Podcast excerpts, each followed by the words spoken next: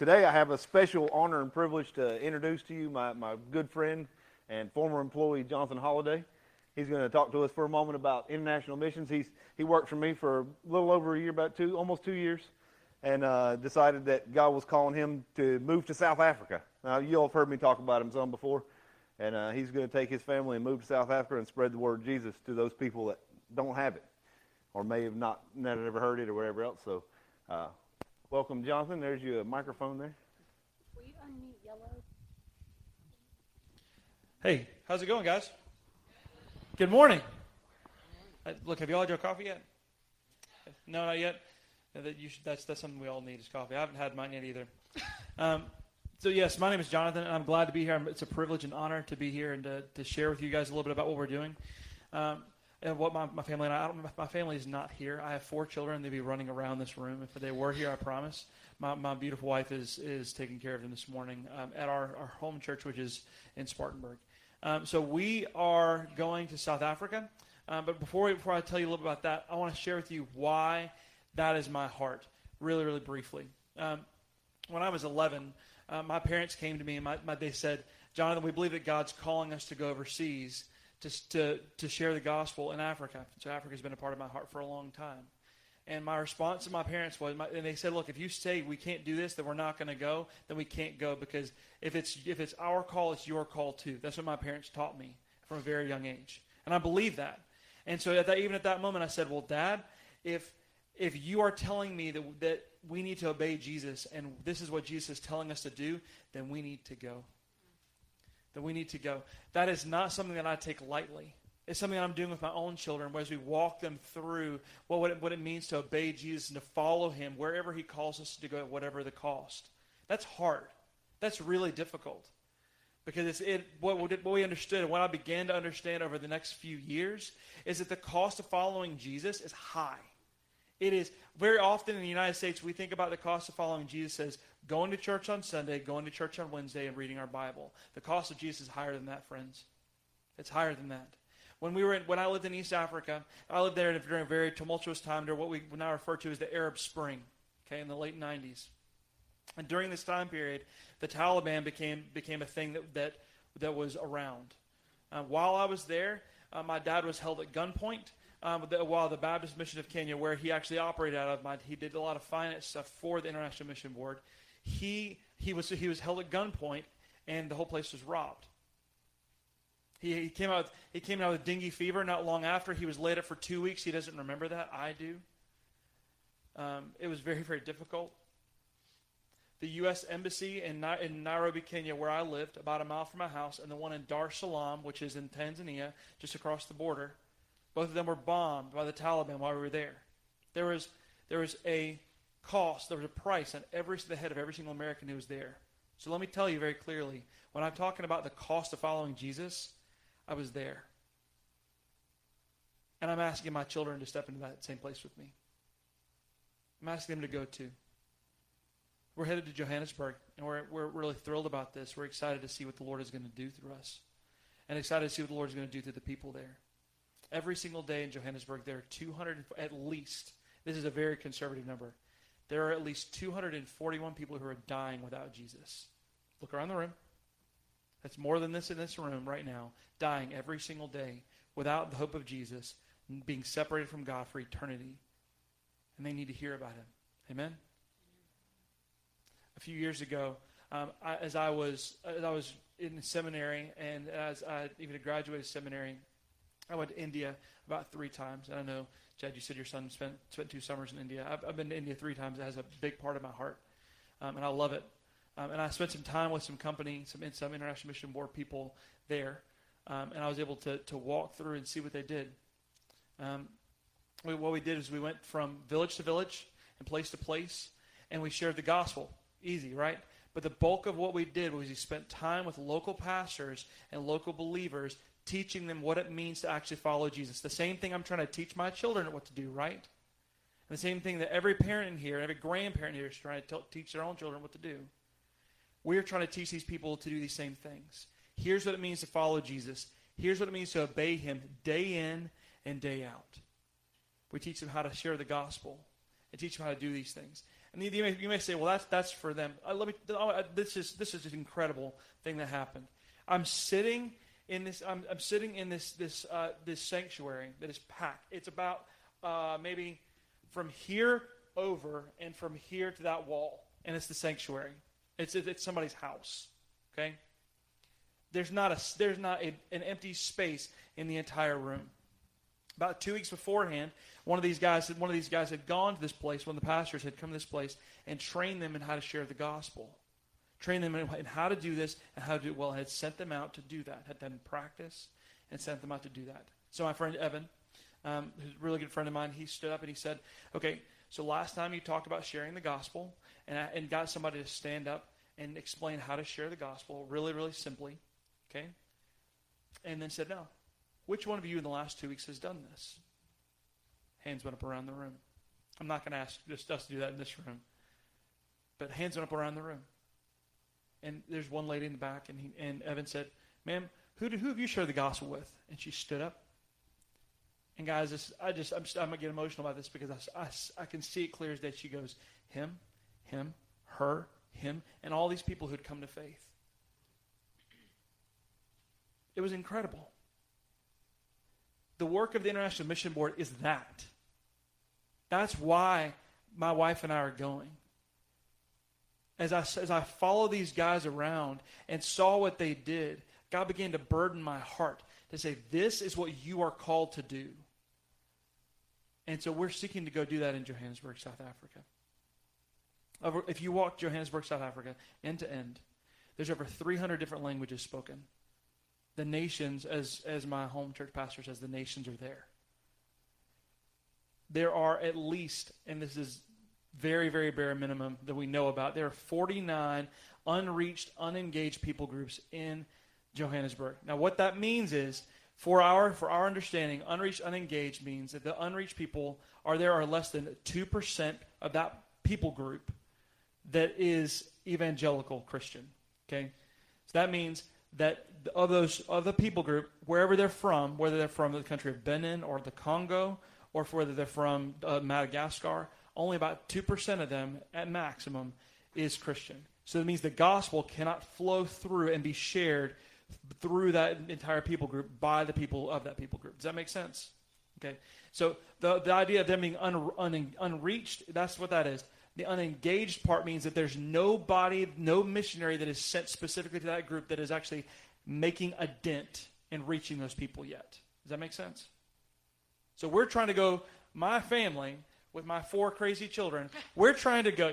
Carrie's laughing because she's seen them. She's seen them, and they are crazy. Um, she, we're, trying to go and to do that, to do the work. We want to bang down the doors of hell and reach these people for Jesus. That's our heart. And so we're going with our family to do this. Now, we're not going alone. We're not going to be just out in the middle, of, like dropped in this middle, middle of the city.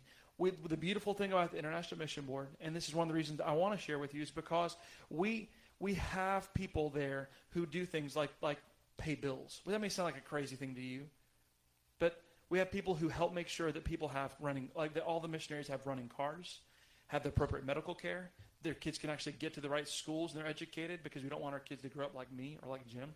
You know, uh, we, we, we want them to actually grow up and, and like and we want to grow up and, and to be to thrive in these places. So they're looking out for us. They're making sure that we're taken care of too, so that we can make sure these things happen.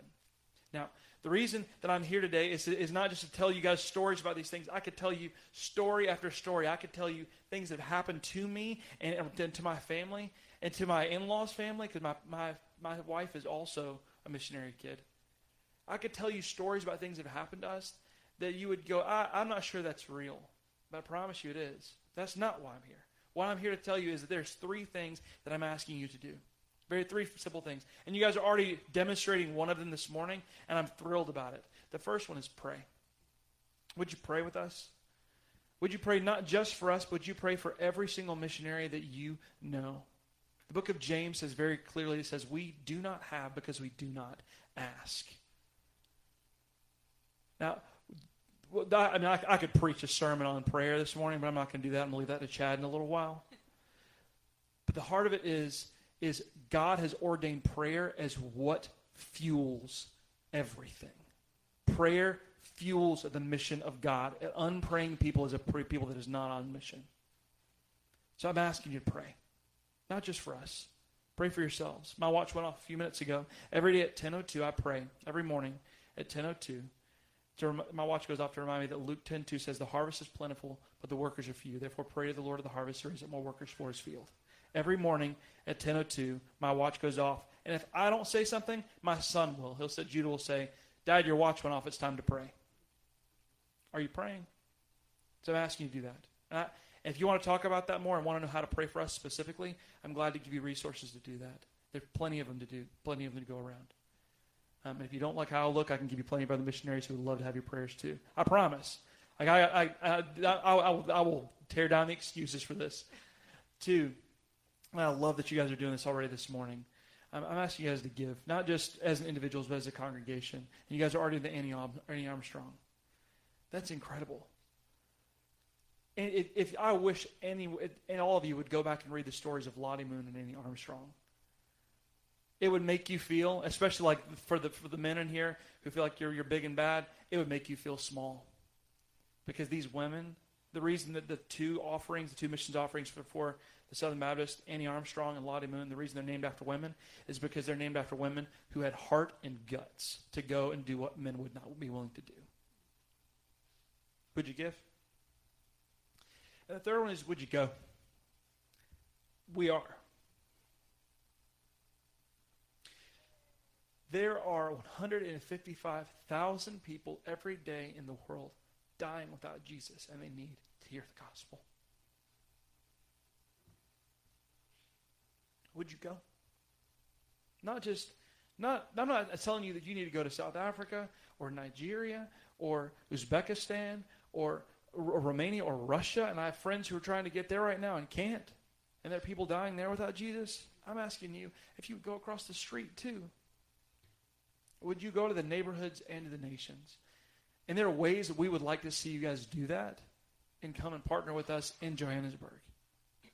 It's a big city. There's a McDonald's there, I promise. There's there's actually Jim. There's a Popeyes chicken there. Yeah, there you go. Hey, he doesn't like Popeyes. He doesn't Popeyes. It's fine. Um, but there are there there's there's there there are ways that you guys can come partner with us and see what it looks like to actually go on mission. Those are the three things I'm asking you to do: to pray, not just for us, but to pray for all the missionaries that you know, and all the ones. That you, like if you want to get connected with more of them, I'm glad to do that. Give, give Annie Armstrong. Exceed your goal. Send people to all over North America so that they may, people may hear the gospel and come to know Him and follow Him, and then go tell people. Because if you're not telling them, who is. Keep this in your mind 155,000 people every day are dying without Jesus. That should do something to your heart. Can I pray for us? Is that okay? Okay. Jesus, we love you so much. We know that you're good. And we know that you have given us an incredible gift.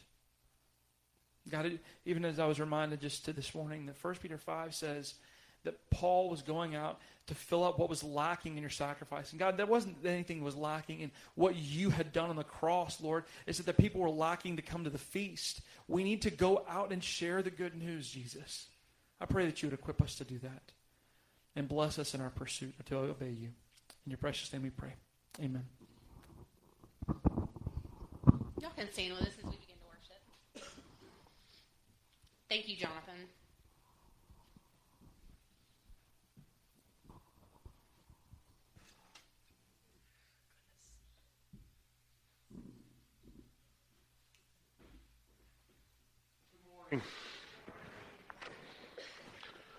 Jonathan, thank you so much for sharing with us this morning. I, I pray that this morning we all have an urgency to see this world come to Jesus Christ. I, uh,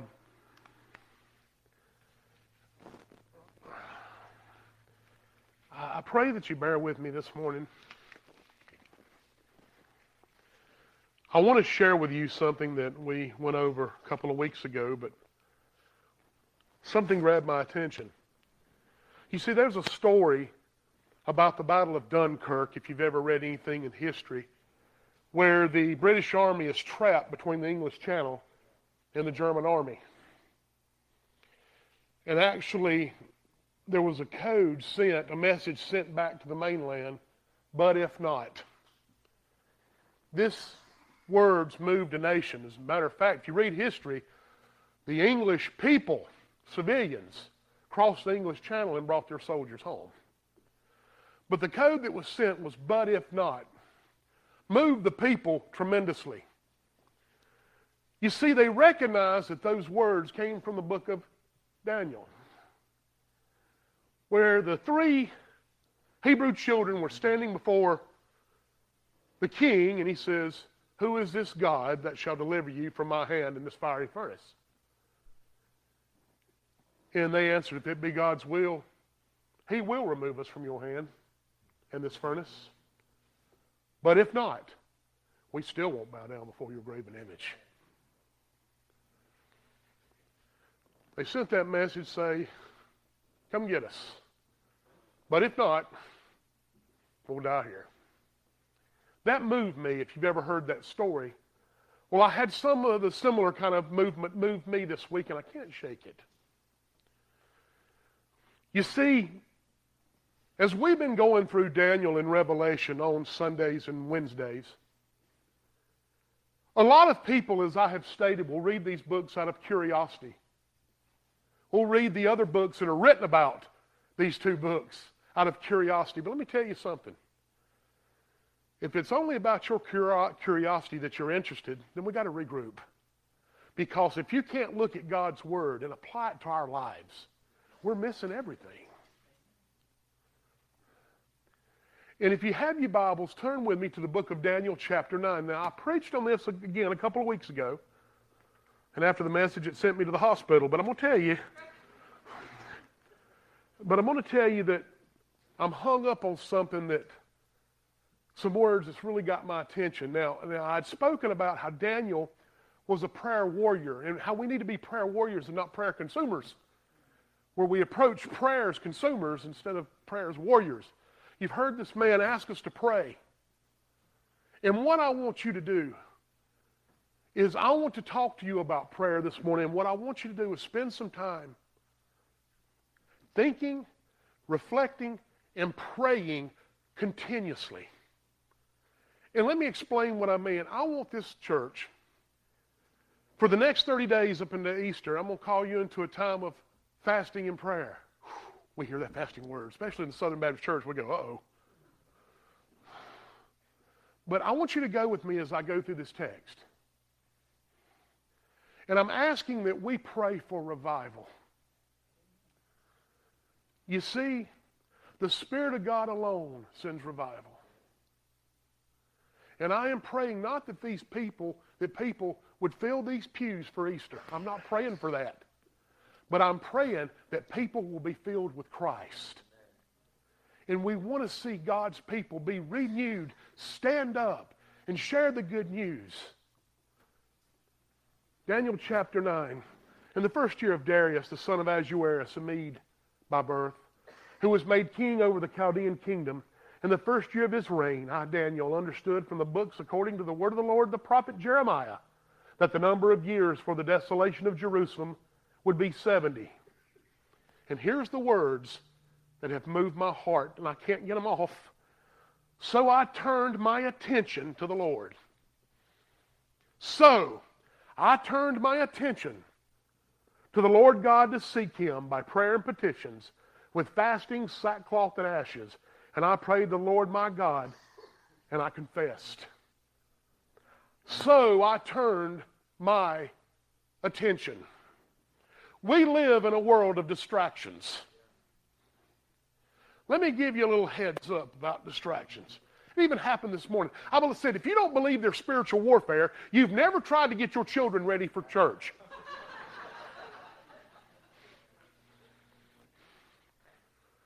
and it seems that Satan attacks us so much on Sunday mornings. I know this. And this morning, as I'm a witness standing here to you today, that I got in the shower this morning. I told Tiffany we're yelling back and forth trying to get ready. I said, you know, I got a funeral directly after church, and I need to go visit someone in the hospital after that, and I got to do this, and all of a sudden, wham! My shower collapsed, and I fall through it.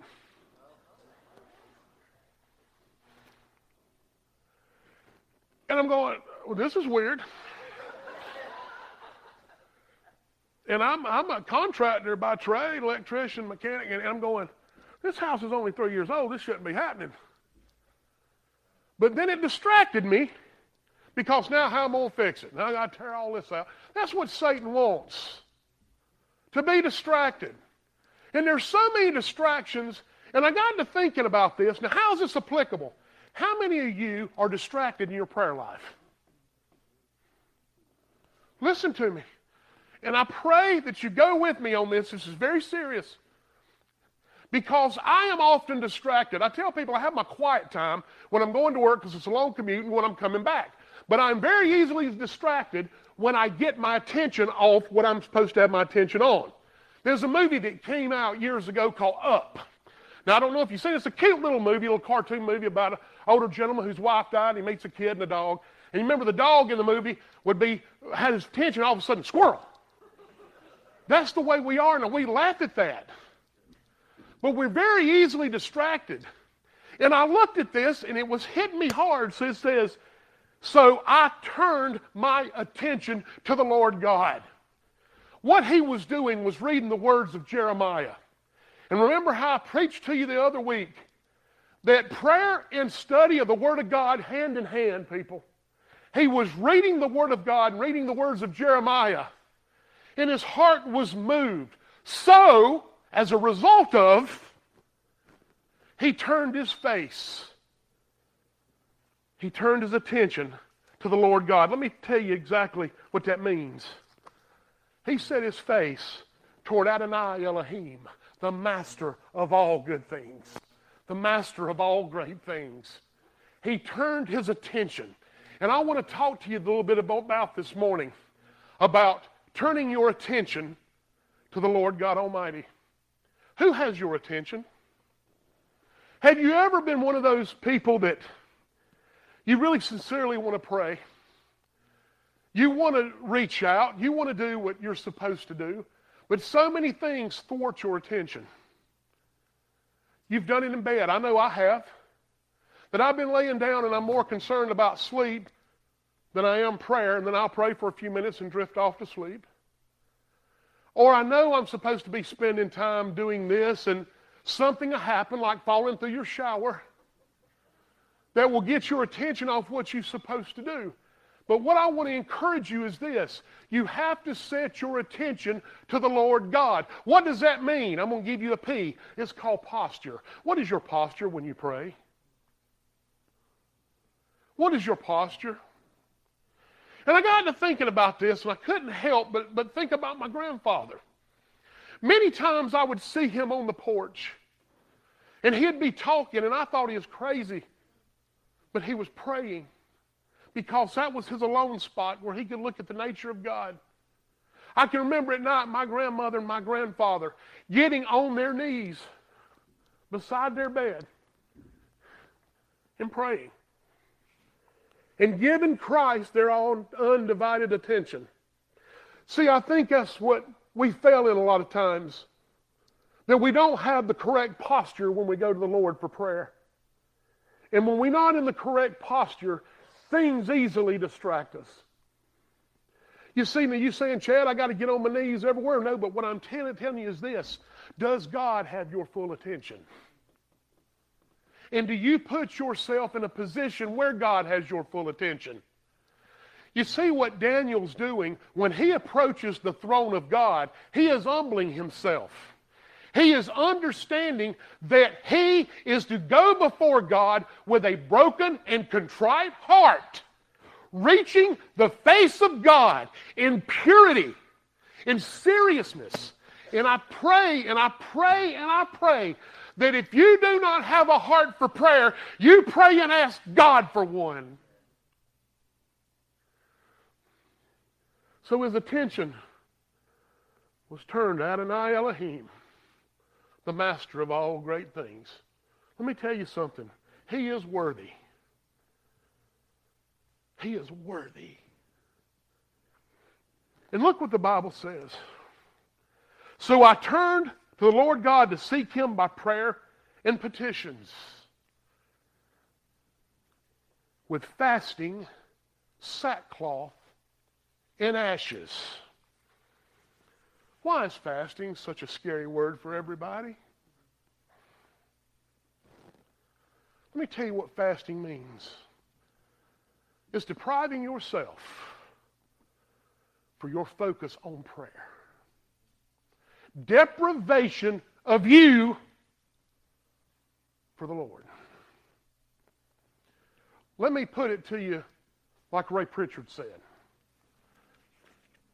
Fasting means to be serious about prayer that you don't even have time to eat. You say, Chad, well, that's extreme. Let me tell you what else is extreme. That sin that's in our lives. And those people that are going to hell, that's extreme too. But we devote our attention to prayer and we fast, we miss that meal. We spend in that time focusing on Jesus Christ. Our face is turned to the Lord God Almighty. I want you to think about it this way. You see, it's very interesting to me because I think a lot of times we don't really grasp what it means to deprive ourselves. You see, a lot of times we pray as we're giving a nod to God on our way by. Hey, God. That's how we become consumers. Remember, we talked about this. But when you fast and deprive yourself for the reason and for the sole purpose of attending to God's face, to seeking His face, to seeking His presence, to go before Him, it means that your focus is on Him without distraction. We wonder why so many times that we don't see things going our way, and that's another subject for another day. Or we wonder why our prayers are not answered. Or we wonder why we don't have a good prayer life. It's because our attention is not on God, but on ourselves. And we consumers, which we purchase from God. We try to bargain with Him. But He approached the throne with fasting. You'll see that fasting is a, a normal thing. You know, it was used in mourning when David mourned over Jonathan. He was used in critical decisions, as you will find in the book of Esther. But fasting was always used as a deprive of oneself to stand focused intently on the throne of God. But just like other things, as we see in the New Testament, it become ritualistic. Or it can. You see, where I served for a few years in Pennsylvania, there was a holiday that they had, and I've shared this with you, called Fastnacht, or Donut Day. Now, Donut Day was the day before Lent, where they got rid of all, you eat all the goodies you could before you went to the 40 days of fasting in Lent. And that's what it is. Donut Day. And, and they would make donuts, and I'll be honest with you, that's quite a great holiday. For, for those who have never been involved in it. But come to understand that, okay, now I want to eat and consume all the nastiness I can because I can't for the next 40 days. Okay, and Lent really is a commemoration of Jesus that fasted in the desert for 40 days. But here's the thing a lot of people, and this is where I'm going to talk about ritualistic, a lot of people would, especially during break, because I was bivocational, would talk about things to give up for Lent. Well, I'm going to give up chocolate. I gave up TV last year, and I'm going to get. Now, here's the thing it became more of a competition or something to do flippantly, ritualistically, than rather for Jesus. Now, I'm not saying Lent, to hear me, is not a bad thing in itself. But if you're doing ritualistically, then there's a problem. And, and I may have shared this with you. I never will forget a guy come up to me and said, Well, what do you think I should give up for Lent? And I said, Well, how about sin? And that didn't lay too well. But my point is this it become ritualistic, and you will see this happens in the New Testament. Jesus will address this. That people, oh, I'm fasting. Oh, Lord. I got to send a text to everybody, I'm fasting. I'm just letting you know. Chad, you don't look good. I know I'm fasting. And what happens is, don't do it. It's not to be recognized for what you do. It's you recognizing who Christ is. And there's a difference. And I pray that you join me in these next 30 days for prayer and fasting for a revival. And I'm not telling you not to eat for 30 days. When I shared this with my son, he said, You're asking the people not to eat for 30 days? Maybe I should. I don't know. But I tell you this I'm asking you to join with me. But look also how he turned his face to the Lord. Look what he says. Listen. With fasting, sackcloth, and ashes. Let me tell you about sackcloth and ashes for a few moments. A sackcloth is rough. It's an external wrapping. It is a reminder, let me tell you this in, in, in, in Greer Indian terms. It's a continuously reminder that even the comfort that you have on in your own clothes, you do not deserve. It's being bruised, it's being broken, it's being wrapped. Sackcloth and ashes, going to the throne of grace with a broken heart. True mourning. Let me tell you something about sin. And, and I think we miss this when it comes to even salvation. That sin or repentance, okay, repentance of sin is not just feeling sorry for sin, it's turning from it. It is a brokenness in which you repent of that sin. I don't want to go this direction anymore. Turning from sin, not feeling sorry for it. You see, it's very interesting to me that a lot of times in our prayers, part of our P, our posture, is that of a flippant posture, which we go to God just quick and casual as Lord, thank you for this day. Forgive me my sins. Have a great day. Lord, make sure that I get whatever I'm supposed to have tomorrow. You see? What Daniel is doing, and we went through this, is not only was he moved by the Word of God, he turned his total attention to God, deprived himself for God, and said, God, I'm broken because we have done this. Yes, we have built cisterns of our own making. We have sinned. We have worshiped idols. We have fallen from you. And God, I repent. Which means, God, I'm not sorry. God, I'm turning because you are worthy. Brothers and sisters, if we want to see revival, we got to get the right posture. And number two, if we want to see revival, we have to make it the right priority. Christ is above all. He is first and foremost. I read tons of books. Now, now, now, go with me on this for a few moments. I read tons of books, and, and, and or I, let me tell you what, I skim tons of books. How about that?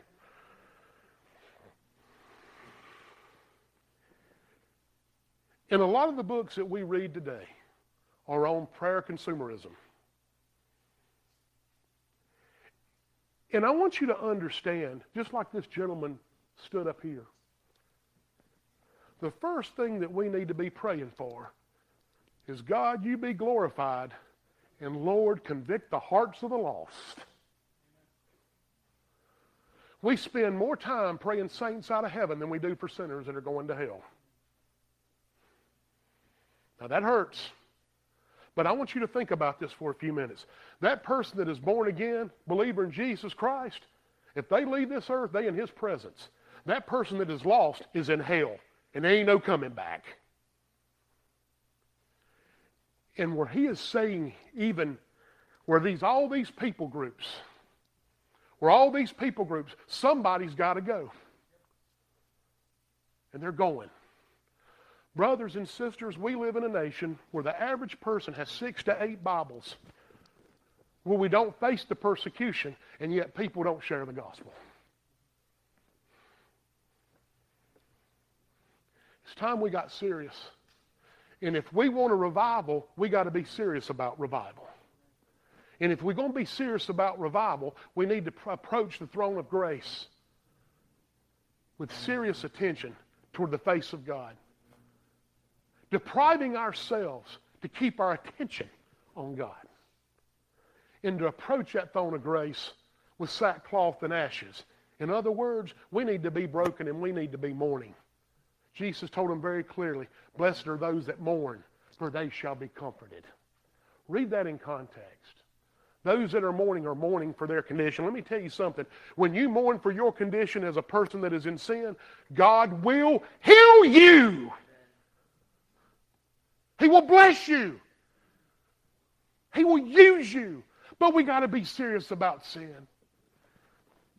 Look,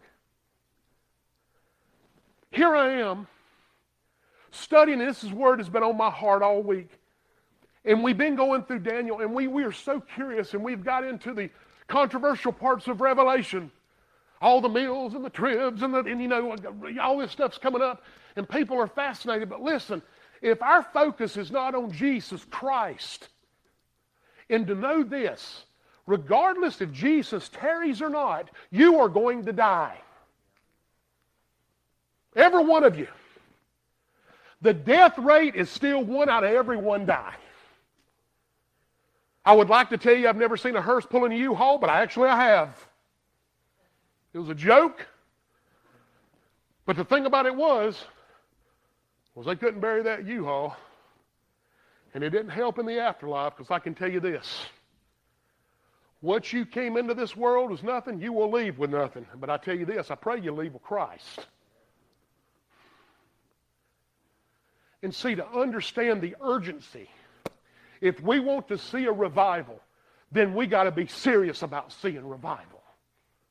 And that's what I'm praying because let me tell you, in the Reader's Digest version again, what happens in the book of Daniel? You see, when Daniel approached God and he humbled himself, and he confessed and he mourned and he grieved and said, God, forgive us of our sins. Have mercy upon us. God said, I'm sending a deliverer. Your captivity is over. But let me tell you something. There's a great deliverer coming. His name's Jesus Christ. Let me tell you something, people. If you are what you say you are, and you are a born again believer in Jesus Christ, let me assure you of this. If you're His, you'll live like you're His. You see, I don't know what's going to happen tomorrow. Daniel and this, these, these Hebrew children, they've been in captivity. And they'll be in Babylonian captivity for 70 years. And then the Persians come onto the scene. And you'll see different things happen. But there's always been a promise that God is faithful. And he will hold his remnant. We talked about this Wednesday in the book of Nahum, or Nahum, however you want to say it, where the same story of Nineveh where God spared them 200 years to later, he destroyed. Because God's, God's wrath is real. But those that are in him are sealed. And I want you to understand this. I can't believe in all my heart, listen. I cannot believe with all my heart and my life that if you are a born again believer, if you are truly a born again believer, how can you not have the desire in your heart to see other people saved?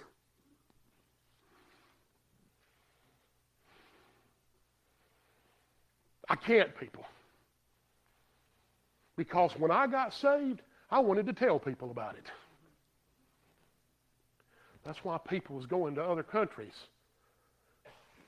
When people ask us,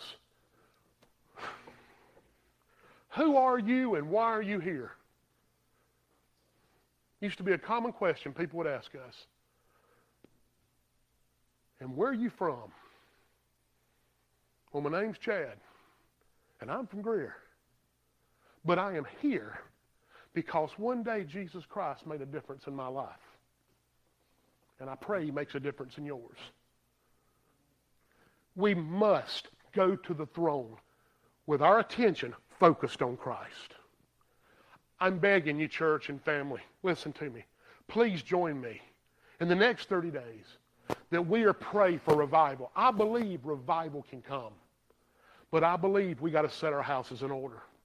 Not only our houses, all of our houses. We need to see the urgency for the gospel proclaimed. We need a desire in our heart to spend time on our knees and in God's Word. You see what happens when you go before God, and it's not a consumer or self glorification, but glory to God, and we get in tune with God's will. Not my kingdom come, your kingdom come. God will use us as instruments for His glory, and people can be saved. Will you join me? I want to close with this.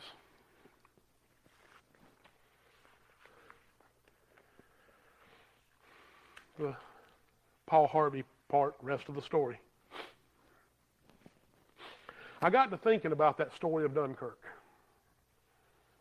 But if not, they said back then there were such scholars that many people recognized those words. And something hit me right in the chest that I want to give a shock factor to you. How many people in America would recognize those words? Would those three words move our nation?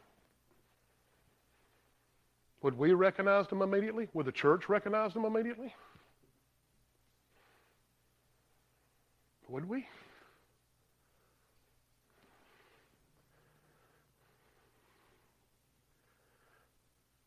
My prayer, my prayer with all things, is not that Living Way Community Church have 300 people on Sunday attendance. I told you, I'm not called here to fill the pews. My desire and I'm sure his is, is not to fill the church with people, but fill the people with Christ.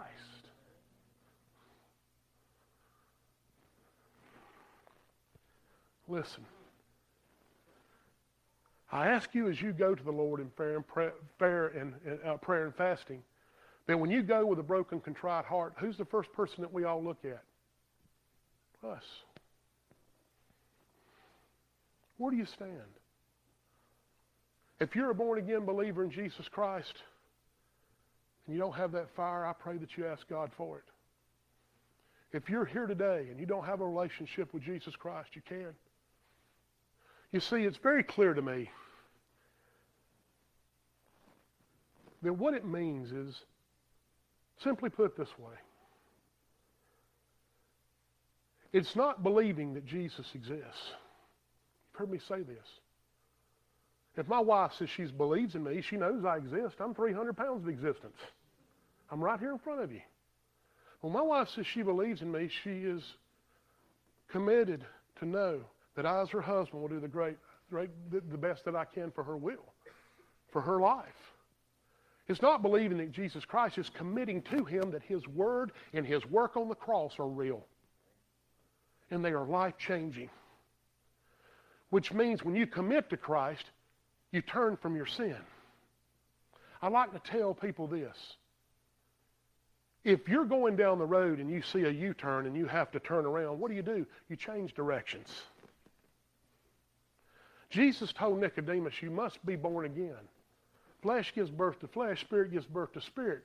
So when you are a born again believer in Jesus Christ and you have placed your faith and trust in Him, you turn from your sin. You change directions. The Bible tells me that whosoever shall call upon the name of the Lord shall be saved. Baptism does not save us. Our parents going to church does not save us. You going to church all your life will not save you. Praying a prayer does not save you. It's placing your faith and trust in Jesus Christ and turning from your sin and clinging to Him.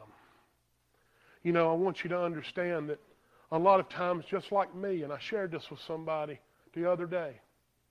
You know, my little story is this. I grew up in church. My grandfather was a minister, and I knew all the right answers. I knew them all. or most of them. If I didn't know them, I would make something up. But I grew up knowing about Jesus and believing that Jesus, but not believing in Jesus. You see, attendance does not save you. But it was that night, after having a clear understanding of what it means for God to love the world, that that night in my bathroom, I fell on my knees and I asked God for mercy. And He gave it to me. And let me tell you something. I've never been the same. You cannot be impacted by the gospel of Jesus Christ and be the same, people. It can't happen. You are changed. And when God changes you, He gives you a new nature, He forgives you of your sin, and gives you the desire to grow close and to serve Him, to seek Him, and to share Him. God, I pray that if you don't know Him, you turn to Him before it's eternally too late. None of us are guaranteed tomorrow. And as I've shared with you, with COVID going on and everything, we've all learned a little bit about our mortality now more than ever, right? Nations are at war with nations. There's threats, there's problems, there's fear. But there's no fear on this earth that can be sent your way that is more mightier than the fear of God. Because one day we're going to stand before Him. And I pray that you have placed your faith and trust in Him. What is the gospel? It's the proclamation of the work and person of Christ, whereby you and I can have reconciliation to God through Christ alone. Have you been reconciled? Again, if you're a born again believer in Jesus Christ, you say, Chad, I'm struggling. And you spend time on prayer and prayer. And you ask God for forgiveness. And you ask Him for that heart for prayer. You ask Him for that desire to study God's Word more intently. As I've said many, many times before, and I want everybody to hear this clearly, it's time we stop eating at the kiddie table and start eating with the adults. We got to eat adult food. For when I was a child, I did childish things. But when I became adult, I put those things away. It's time we started eating the Word of God and focusing on it and grow up.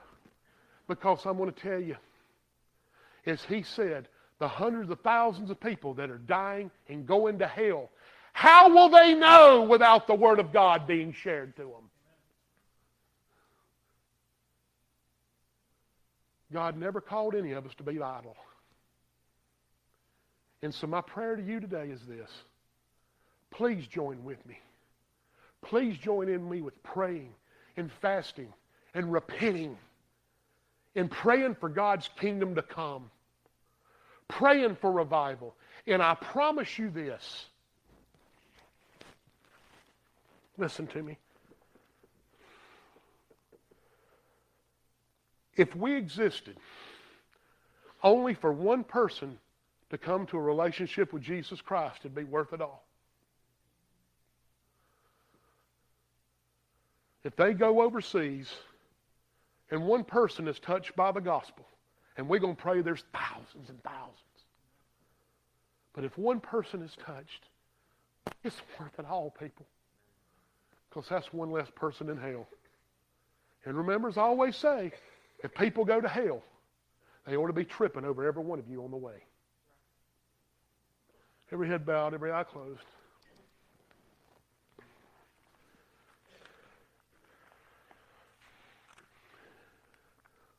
I'm going to pray. And as I ask the church to enter with me in this time of fasting and prayer, that on Good Friday at 6 o'clock, we'll be having a Good Friday service and communion. I pray that we were renewed, we are restored, And we pray with priority, posture, and expectation of the greatness of God. Please join with me. Dear Heavenly Father, I thank you for this day. I thank you for your many mercies and blessings. God, you are alone worthy of all praise. And to you be the glory, great things you have done. God, I pray today that you look and examine our hearts. That, Lord, we would remove any iniquity. Lord, we ask you to remove it. We ask you to cleanse us.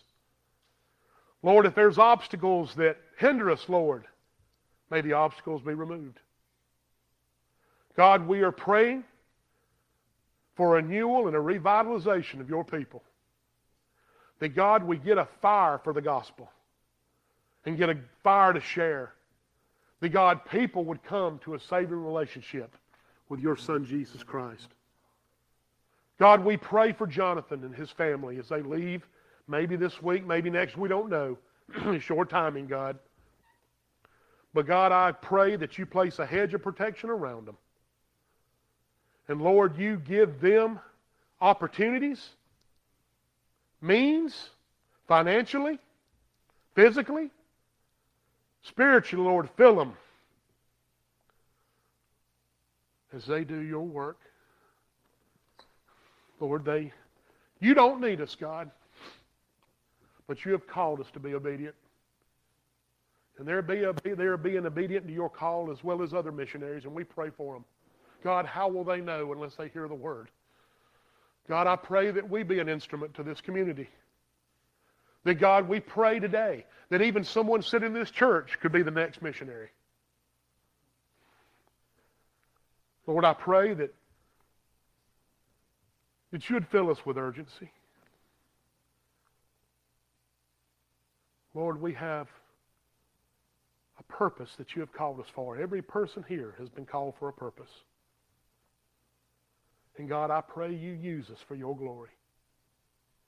God, I pray that every message that is preached, every song that is sung from here, from this pulpit and this stage to we all leave this earth will be for your glory and your glory alone. Lord, that we would deny ourselves, that we may decrease, that you may increase. God, as we struggle with the Maybe idea of fasting. Lord, we pray for strength. But God, I'm praying today that just like Daniel, our attention is focused to Adonai Elohim. That God, through repentance, through mourning, through brokenness, through deprivation, that there's no distractions. And God, I believe we can come through this with all my heart, with you being glorified and us being used and blessed by your presence. Lord, we love you and we thank you. And we pray that as the last song is sung and we leave, in, leave this church, as we leave these doors, we enter into a mission field. And we'll give you the praise and glory for it. And all God's people said, Amen. Amen. Please stand and worship with us.